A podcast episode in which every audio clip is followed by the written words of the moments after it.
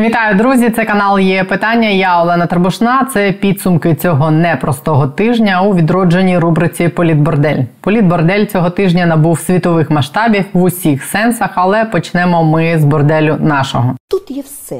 Морфіни, кокаїни, амфетаміни. Ні, це був не перелік предметів в сумочці від Діор Юлії Тимошенко. Парламент цього тижня ухвалив рішення, за яке воювали довгих кілька років. Верховна Рада схвалила законопроект про легалізацію медичного канабісу, поки що у першому читанні. Дискусії про це точились роками. Через суперечливе ставлення до цієї теми, її заполітизованість і популізм, депутати не наважувались приймати це рішення. Не відлякати своїх виборців і не втратити владу для більшості було важливішим, ніж полегшити страждання мільйонам українців, хворих на онкологію, епілепсію, астму, артрит. А в останніх 16 місяців до цього списку додались тисячі військових, які страждають на посттравматичний синдром. Я не буду розпинатись тут ні про те, як працюють препарати на основі медичного канабісу, ні про застереження, які висловили ті, хто доводив, що це не на часі, комерція, корупція і Україна перетвориться на наркопритон. Я просто хочу зацитувати пару речень з посту, який написав цього тижня мій колега Євген Назаренко, військовий в минулому житті і військовослужбовець зараз. Моя мама померла від раку. Останні тижні були надважкими. Страшні болі, пігулки, уколи майже не допомагають. Тоді батько попросив мене дістати трави. Не медичної, а звичайних шишок. Я подзвонив кінту і вже наступного дня привіз трави. Мама покорила і їй стало легше. Могла говорити нормально, спати. Яка мораль? Мораль в тому, що поки вас чи вашу сім'ю не торкнеться біда, то розсуждать треба, не треба, на часі чи ні. Не дай Бог таке з вами станеться, ви одразу станете прибічником будь-якого легалайзу будь-чого, аби тільки полегшити страждання. Якщо ви уважно читали вище написане, то звернули увагу, що я зміг роздобути траву через один дзвінок в той же день. Що це означає? Правильно, що ви можете довго кричати про наркоту і наркоманів, але ця наркота вже давно серед нас і дістати її в будь-якому більш-менш великому місті взагалі не проблема.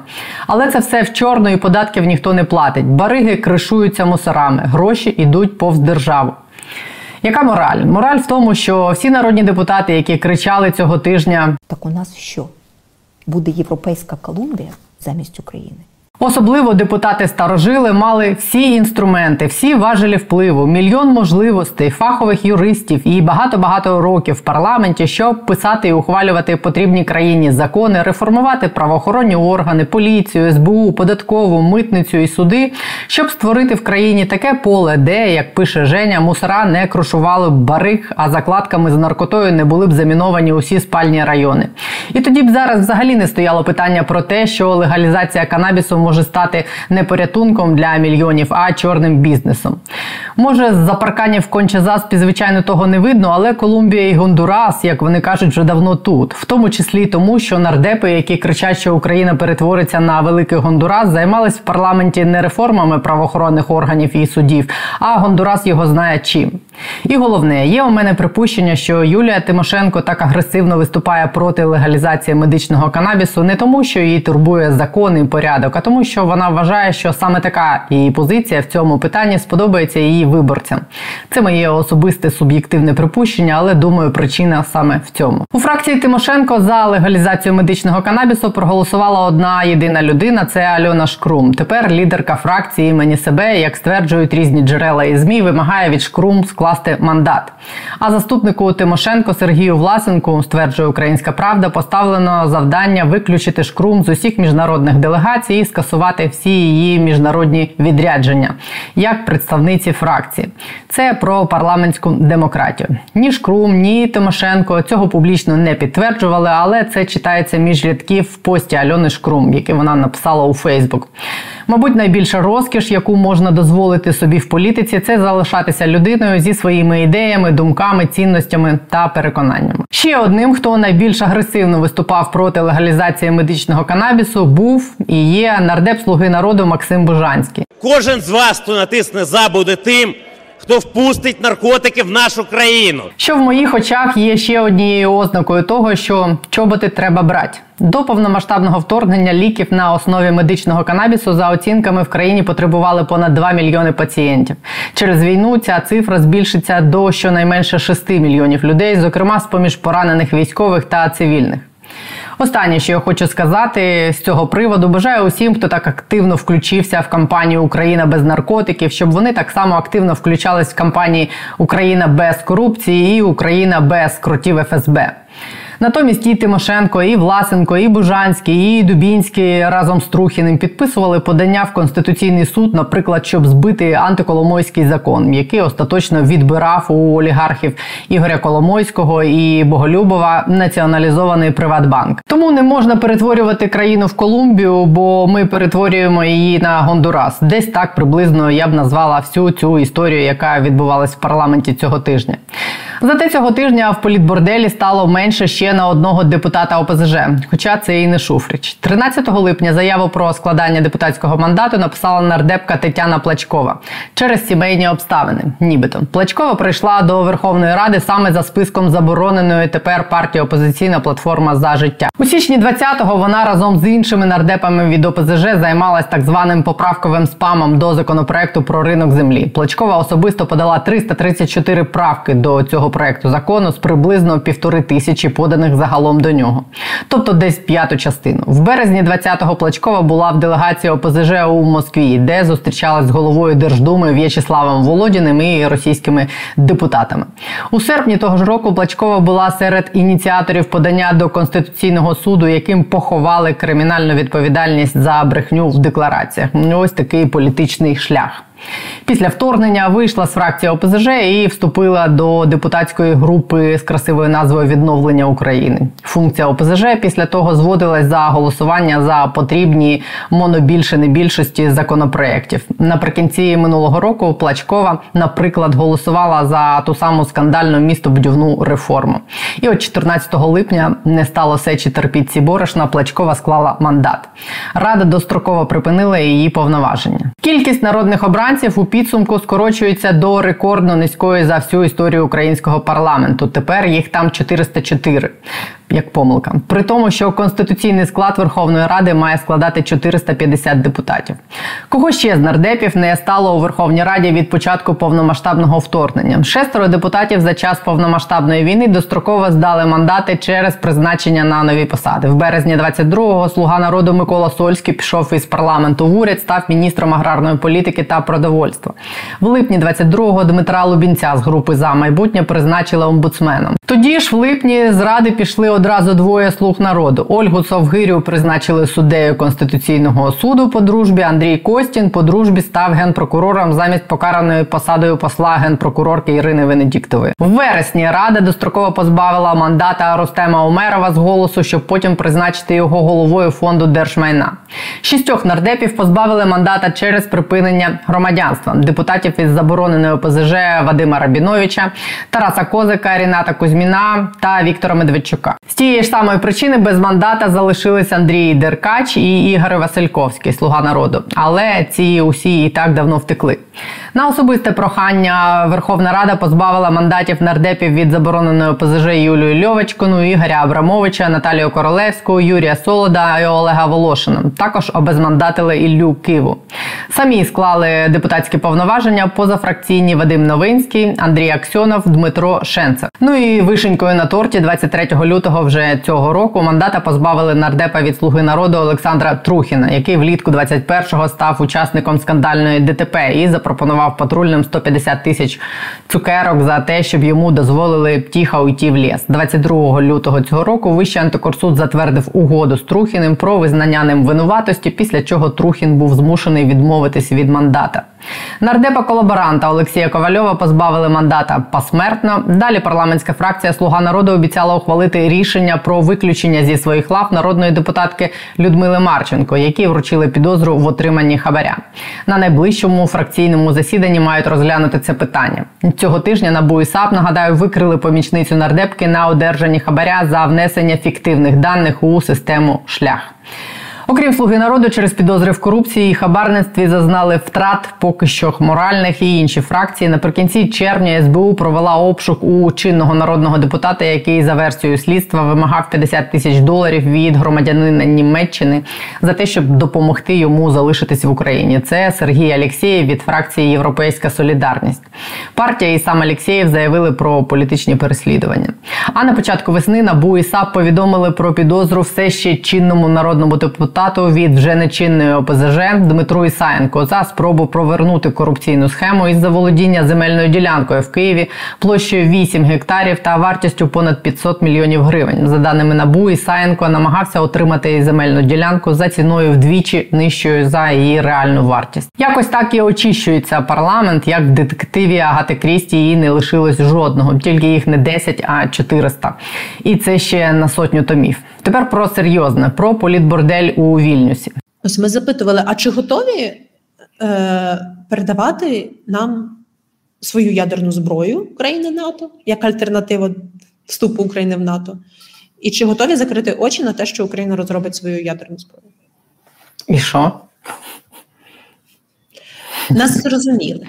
Це питання, спочатку ми думали, що нас за божевільних сприймуть, але це дуже правильне питання. Воно... Як елемент тиску? Воно аргументоване. Країна, яка під геноцидом, яка втрачає щодня своїх синів і дочок у цій війні, яка віддала свій ядерний потенціал, яка стукає в НАТО вже більше 20 років, не бачачи чіткого сигналу і дороги до цього НАТО, має право на свою ядерну зброю. Правда ж? Це Даша, я боюсь, що вони могли не сприймати це всерйоз, тому що ми навіть ракети не можемо зробити. Яка ядерна зброя? Бо все, окей. Не можемо, ми будемо казати, що ми не можемо. Вчора у нас тут на «Є питання» вийшло інтерв'ю з Дарією Каленюк, виконавчою директоркою Центру протидії корупції, яка поставила незручне запитання у Вільнюсі раднику Байдена Саллівану. Воно ось за цим посиланням, подивіться, або в описі під відео. Це був фрагмент про те, що ті гарантії безпеки, які нам пропонують зараз, настільки гарантії, що повертають декого до питання про ядерну зброю.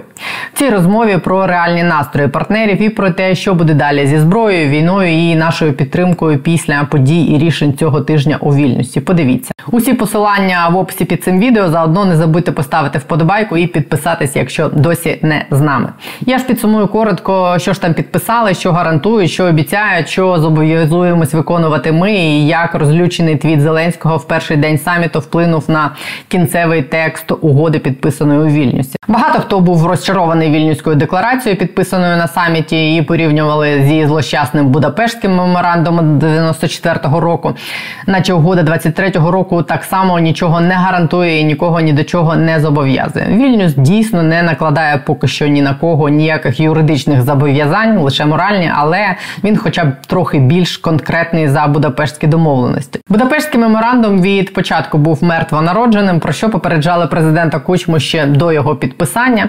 Поза як політичної волі у жодної зі сторін гарантів на той момент не було, то все, що було прописано в документі, це фактично консультації. Наразі у наших партнерів є принаймні політична воля допомагати Україні. Вільнюська угода – це декларація цих намірів. Її схвалили лідери усіх держав-членів Великої Сімки, а також лідери ЄС. Вільнюс 2023 передбачає, що його ухвалення є лише першим кроком. Далі мають початись двосторонні перемовини з партнерами про конкретні кроки.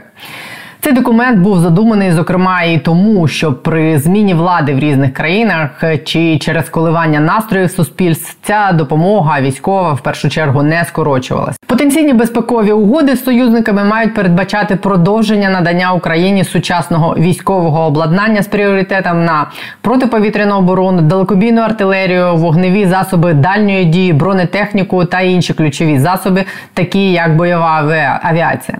Перелік потужний, але зверніть увагу, що йдеться про продовження постачань. Тобто угода не змусить держави фактично робити щось принципово нове. Також в угодах може йтись про надання розвідданих і тренування українських військових, і про гроші, звичайно. В угоду внесли пункт про надання технічної та фінансової підтримки для задоволення нагальних потреб України, спричинених війною. Гарантії після війни там також згадані. У пунктах йдеться не про зобов'язання як такі, а про намір надати безпекову підтримку. Безпекові гарантії – занадто чутлива тема, і партнери не можуть наперед гарантувати кількість допомоги в умовах, коли неможливо передбачити самі масштаби агресії. В разі майбутнього збройного нападу з боку Росії, йдеться в документі, ми маємо намір надати Україні швидку та сталу допомогу у сфері безпеки, сучасну військову техніку на суші, морі та в повітрі, а також економічну допомогу і обтяжувати Росію економічно. На Україну в декларації покладається зобов'язання в межах трьох пунктів. Перший – це звітування про надану допомогу та внесок в безпеку партнерів. Другий і третій пункти повністю про реформи. Про ці реформи Київ давно знає, і попри те, що наш президент і влада загалом неодноразово підкреслювали, що вимога до України єдина, і це виграти війну, насправді це не так. Навіть цією декларацією Україна в обмін на зброю зобов'язується продовжувати демократичні реформи, які підкреслюють її відданість демократії, верховенству права, повазі до прав людини та свободи ЗМІ, а також виводять її економіку на сталий шлях розвитку, так записано в тексті. Від України вимагають традиційний пакет: реформу судової системи, правоохоронних органів, економічні реформи, безпекові реформи, боротьбу з корупцією та нормальне корпоративне управління. По-твоєму, Офіс Президента спроможний за рік перевернути небо і землю, щоб на наступному саміті НАТО за рік ми мали усі підстави вимагати всього? Ну, Україна – це ж не Офіс Президента. Україна – це армія. Але від них багато що залежить. Реформи залежать в тому числі від політичної волі на горі, в першу чергу. Так. Я би, чесно кажучи, на місці Зеленського зібрала всіх себе, хто за останній рік роботи під час війни довів результати, ефективність із уряду, із парламенту, із громадського сектору, із журналістів, тебе, інших журналістів. І просто щиро поговорила, що ми можемо разом зробити, як, не знаю, як еліта нашої держави, аби скористатися цим історичним шансом наступного саміту НАТО в Вашингтоні. Це був би мудрий вчинок. Я сумніваюся, що президент це зробить. На жаль, його віце-президент Андрій Борисович Єрмак вважає, що він може все контролювати і він знає найкраще, що потрібно говорити Саллівану, які потрібно будувати стратегії дипломатичні, військові. Це дуже хибний шлях. Тому, скорше за все, нам доведеться, я маю на увазі, не тільки Центр протидії корупції, маю на увазі громадському сектору всьому, волонтерам, Збройним силам, багатьом патріотам і державникам у владі. Нам доведеться йти городами до НАТО, як я так кажу. Тобто, якщо не хочуть представники, наприклад, нашого Міністерства оборони чистити закупки, ми змусимо їх чистити закупки. Якщо не хочуть Міністерство енергетики готувати нас до зими, ми йдемо до Міністерства енергетики, до міністра з запитаннями. А чому? Які є інші пріоритети? Ось. Це, звичайно, складніший шлях, він довший шлях. Але в нас немає виходу. Якщо ми не хочемо передати війну з Росією нашим дітям, наступному поколінню, то зараз ми мусимо об'єднатися і зробити все можливе і неможливе, аби перемогти в цій війні і попередити наступну війну через членство України в НАТО. Окрім того, Україна бере зобов'язання просувати оборонні реформи, включаючи посилення демократичного цивільного контролю над збройними силами та підвищення ефективності і прозорості в оборонних установах і промисловості України. Поки не зрозуміло, як ці політичні зобов'язання будуть прописуватись у двосторонніх угодах з партнерами та чи буде тверда залежність, як і з фінансовими програмами МВФ це було, наприклад. Ви реформами, зброєю, і навряд чи формат буде прямо таким, проте ймовірність така існує. Нагадаю, що навколо формулювання про наш вступ в Альянс у Вільнюсі відбувалась справжня драма. У понеділок, у перший день саміту, неприємні новини про те, що пункт про Україну не буде таким, як його хотів би бачити. Київ призвели до розлюченого твіту Зеленського, який все одно не змінив позицію Альянсу, але роздратував партнерів. За лаштунками саміту тільки й говорили, як це розлютило президента США Байдена, писали навіть про те, що після цього твіту, попри спроби східних держав згладити напругу, президент США встав і пішов з зали, мовляв, дискусія закінчена і документ буде ухвалено саме в такому вигляді. Це пояснює, чому пункт про Україну написаний дещо сирому вигляді, що стратегічно не йде на користь ані Україні, ані самому НАТО, особливо якщо врахувати, як на це будуть дивитись очима кремлівських карликів.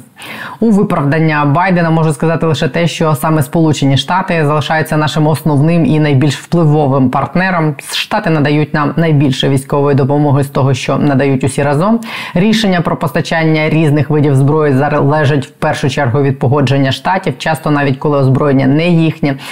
І саме американська армія найпотужніша в Альянсі, і фактично безпека країн НАТО тримається на них, тож, очевидно, ключові рішення виносяться в залежності від позиції Штатів і Байдена. Можна зрозуміти і українську сторону в цій публічній заочній перепалці. Багато років після 14-го нас годували обіцянками і сприймали як об'єкт. Скільки пройшло раундів перемовин про Україну без України. І очевидно, що зараз ми виборюємо не лише перемогу і територію, але й суб'єктність. Чи правильний і ефективний шлях до цього іти на таку конфронтацію з основним партнером і постачальником зброї – питання. Зрештою, усі охололи і до другого дня буря вщухла. Блумберг пише, що цьому допомогла вечеря без президента США. У Києві ж по дорозі до саміту обрали зрештою єдине правильне рішення – не критикувати Альянс на саміті, що також, звісно, допомогло налагодженню атмосфери.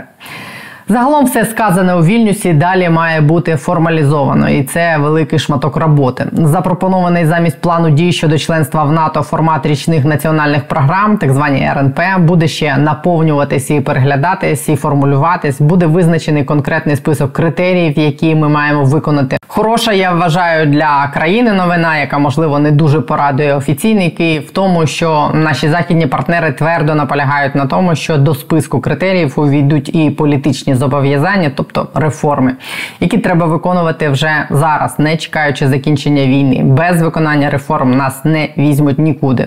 І спроби давити на жалість війною, саміт НАТО, мені здається, показав, що це не пройде. Перелік цих реформ Центру ухвалення рішень давно відомий. У Вільнюсі, підписавши цю декларацію, Офіс Президента ще раз зобов'язався їх виконувати в обмін на зброю, подальшу підтримку і майбутній вступ України в НАТО. Тобто нічого нового. Чистити кулемети і робити реформи. Такий рецепт нашого виживання.